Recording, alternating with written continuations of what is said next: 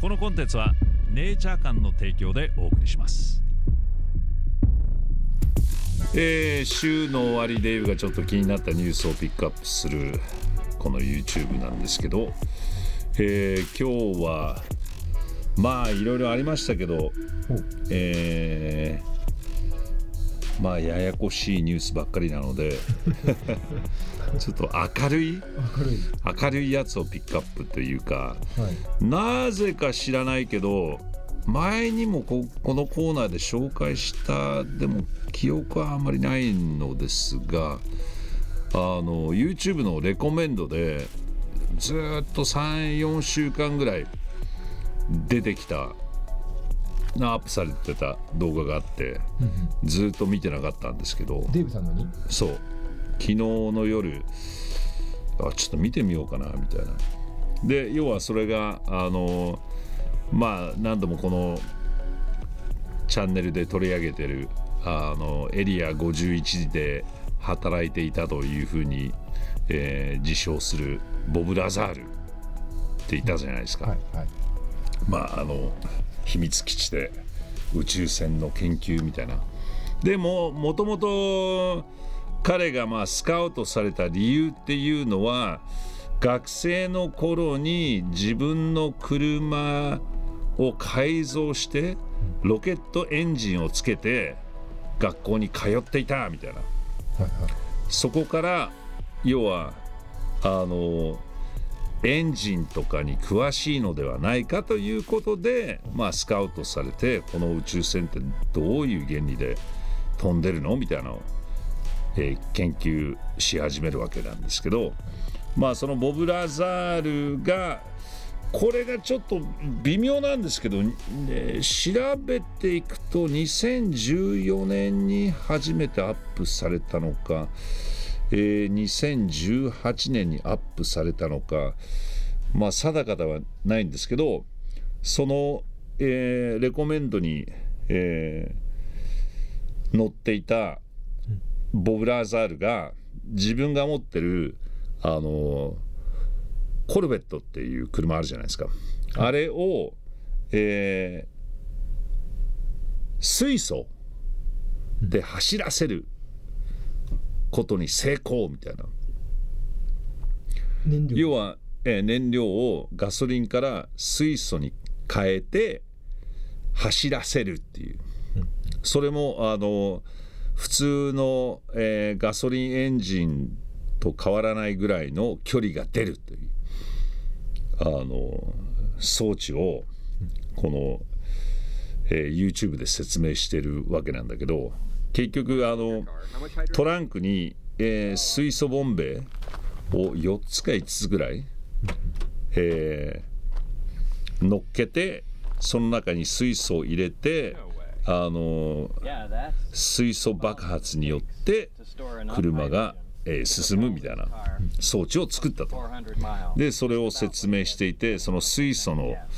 えー、水から水素の分解方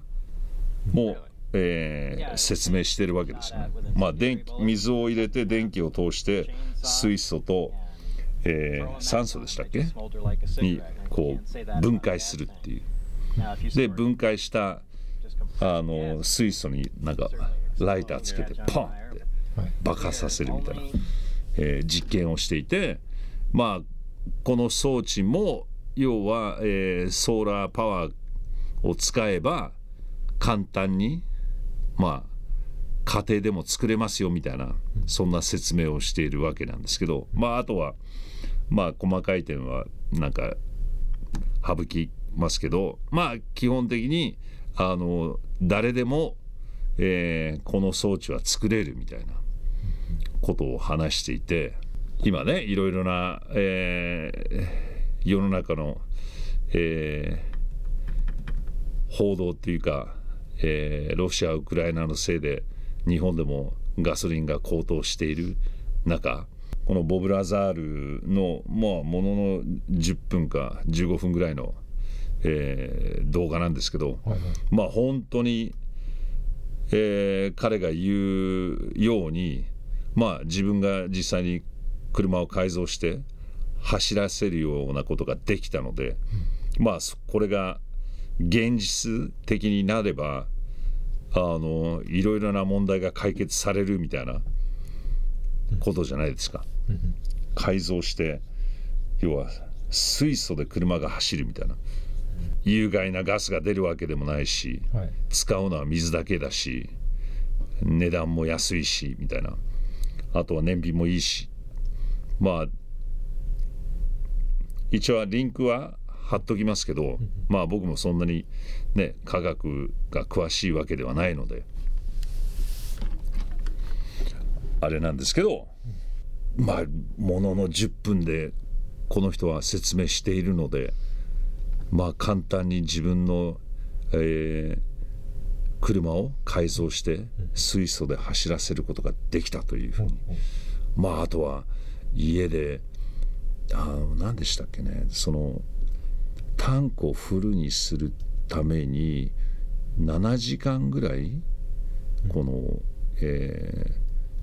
装置で、えー水素と酸素をこう分ける。はい。分けてそのタンクをいっぱいにすることができるっていうことにをまあボブ・ラザールは話しているのでそのタンクをいっぱいにすれば、まあ、全然もう一日中走ってることができるっていうか一日中以上かな。もうな何千マイル走ることができるっていうふうに説明しているのでまあ各家庭でソーラーパワーを使って、えー水素を作れば全く問題なく家庭の車を走らせることができるぞみたいなまあそんな説明をしているので多分だからこれなんか映像見てると2014年の映像なのかなみたいな。だから新しいものではないですね。古いものですね。8年前の話ですから、これがなんで普及しないのか。まあいろいろ憶測はあるわけですけどはい。こんなのが、えー普及しちゃったらエネルギー会社は困ってしまうっていう昔からの陰謀がありますがいやっていうかみんなが思ってるほどクリーンエナジーではないと。エナジーではないと。だからそのバッテリーを作るとか、えーその電気を、えー作るために、えー有毒ガスを出してるわけだからあんまりあのただ車から出てないだけで他で出してるっていう問題があるのであの解決にはなってないというふうに思いますけど。本日紹介するネイチャー館の商品は CBD グミ。手軽に CBD を摂取できるグミタイプで毎日美味しく必要な量の CBD を摂取することができます。ジューシーで一口に高品質かつ THC ゼロの CBD オイルが配合されておりオイルの持つ独特の風味やカプセルタイプが合わなかったという方におすすめ。1粒 10mg25mg の CBD オイルを含む2タイプがありご自身に合った摂取量でお選びください。そして CBN オイル。ヘンプに含まれるカンナビノイド THC の酸化分解によって生成される CBN オイル。ネイチャー間の 10%CBN オイルは高品質のカンナビノール CBN と純粋なオーガニック MCT キャリアオイルを組み合わせたオイルです。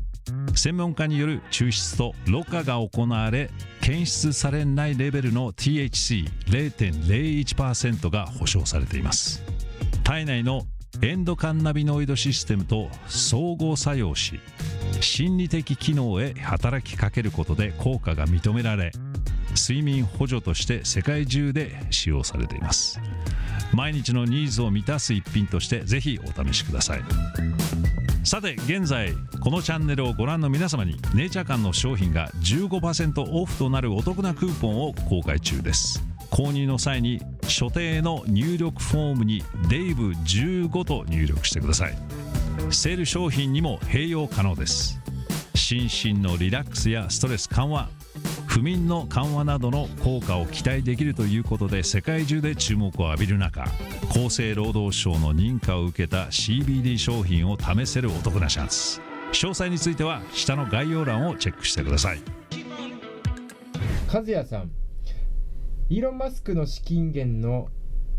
出どころは中国共産党なのでどこよりもテスラ社は中国国内での製造工場誘致だけではなく資金面でもかなり援助してもらっています。中国からテスラだと世界から叩かれるのでサウジアラビアのファンドを経由してわからないようにしていますけど知っている人は知っています。うん。まあ確かにイーロン・マスクの資金源っていうのは怪しいよねそうですかそうですよ怪しい。えー、ロミコ39さん。ビル・ゲイツやジョージ・ソロスがイーロン・マスクの買収を反対してるとか噂ですけど。まあ上辺上そういう話ありますよね。う。んうん。本当かどうか分かりませんけど。そういうことをしかねない男2人。信也さんもう民主主義 VS 共産主義という構図ではないんではないでしょうか。だからあのツイッター社の中にあの共産系の人たちがあの働いていてみたいな話がこの間あったんですけど。まああるエンジニアがそのコメントしたのがもう要はツイッター社自体がもう共産主義だというふうにコメントしたっていう。かその共産主義がいるっていうわけじゃなくてもうツイッター社自体がもう共産主義のように、あの経営が行われているという、まあ上から言われた通りのいことをやらなきゃいけないみたいなことをコメントしたという。SOS こうちゃんさん、えー宇宙人はいます。宇宙人は人間島の人間などの、えー脳や体を使って生きています。宇宙人は人間がいないと困るんです。昔から人間が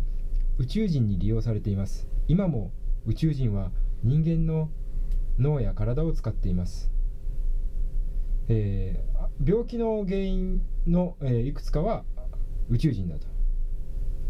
でその統合失調症の人は世界中に老若男女100人に1人くらいです。宇宙人の被害者の方たちを見聞きしてください。長年ひどい精神状態と体を不自由にされている方もいますと。宇宙人の被害者を知ってください。宇宙人にごまかされないでほしいです。宇宙人地球全体で宇宙人対策をしてほしいです。でその辺の根拠はどこにあるのかっていうのをもうちょっと具体的に説明してほしいですよね。ああなるほど。どこどこに根拠があってそういうふうに言ってるのかっていうのはまあいろんな人が言ってますけど証拠とか根拠とか。バイオレットさん救済されるような尊い地球人がどれほどいるか。これあのー、韮沢さんが最後は救済されるみたいな話をされてたんですけど我々が知る歴史の3000年前から精神的な成長が見られず愛も変わらず殺し合っている。2000年前の人たちがこうしたら幸せに暮らせるよと書物にまで残したのに相変わらず殺し盗み犯している。こんな民族地球の高いレベルからしたら害虫以外の何者でもない。さっさと駆除しろってレベル。やられても文句は言えないでしょ精神的な成長成長は絶望的ですよ。70人いて70億人いて助けるに、えー値するレベルの人間は何人いるのでしょうか？ね確かに。僕らどうなんでしょうね。僕らもどうなんでしょうね。助ける価値もないでしょうね、えコスタリカさん自分の感情を出すのが苦手でと YouTube でアップされて初めて知りました。ドラムが自分を表現するツールだったのかな。技術的なことはわからないけどかっこいい。これからますます活躍の場が広がりますね。っていうところで、えー私は彼女のことを知らなかったので、ーえーそうなんですか、はい、デーブ・ショーにも感謝です。ということで。まあねなんとなく YouTube であれだけ話題になっていたのでもうね誰でも知ってるのかと思ったらまあなかなかそうでもなかったと、うん。え意外に、まーすごい女の子です。ではまた来週。カのポッドキャストは YouTube デイブフロムチャンネルと連動しています。デイブの気になったニュースの他にも都市伝説やスピリチュアル時にはデンジャラスな話題など様々なトピックを扱っております。そちらもぜひフォローしてくださいね。それではまたね